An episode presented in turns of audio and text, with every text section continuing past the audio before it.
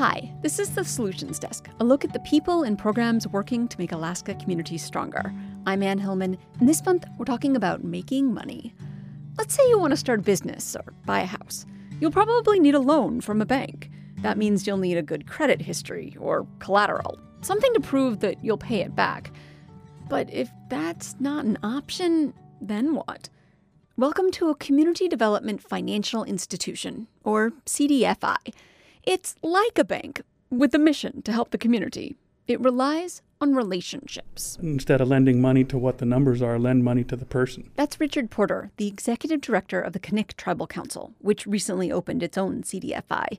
This flexible financial organization has a pool of money from government, private, and nonprofit sources that can be lent to people who wouldn't be eligible for a traditional loan or who would get really high interest rates.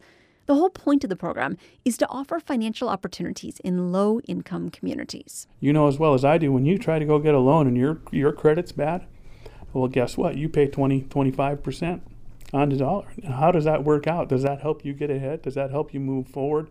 in your financial situation to where you can actually start to begin to create wealth after home ownership? One of those people Knik Tribal Council might eventually lend money to is Ayuman Moses. But before she can even ask for help with a housing loan, she must first attend a financial literacy class.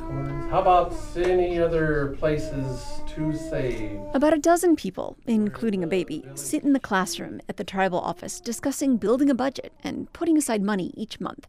They share ideas about ways to spend less on food and phone apps that offer good deals.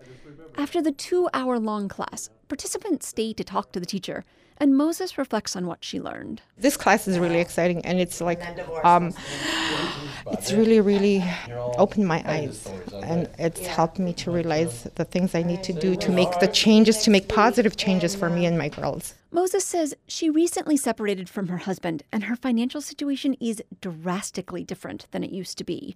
She knows she needs to be financially stable before reaching for one of her biggest goals. I eventually want to own my house. Um, that's one of my goals. That's one of the things I have on my wall. I made a list of what I, I want in, in my life. She hopes to eventually get a loan from the tribe, which started developing its lending program three years ago and is just now giving out housing loans.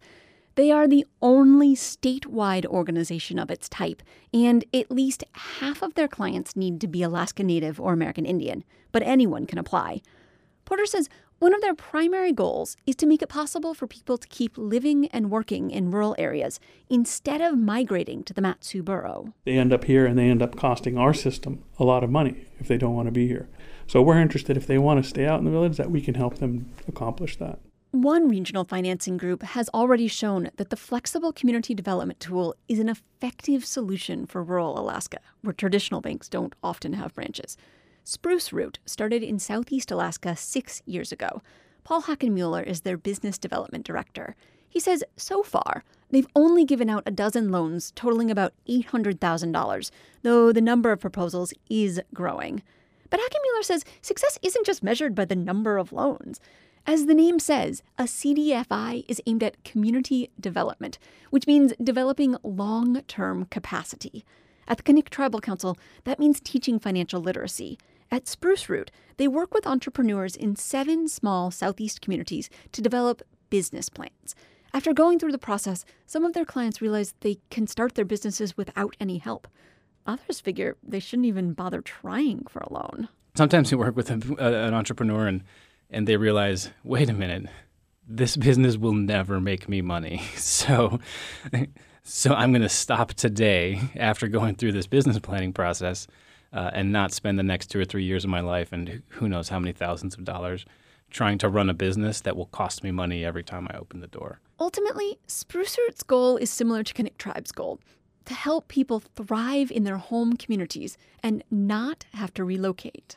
The focus has always been on strengthening rural economies here so that the people who have lived here, who live here now and have lived here and thrived for thousands of years, you know, can continue to do so. Both Spruce Root and Knik Tribe think offering a flexible financial tool that depends on relationships instead of numbers helps level the economic playing field so that people can do just that. For the Solutions Desk, I'm Anne Hillman.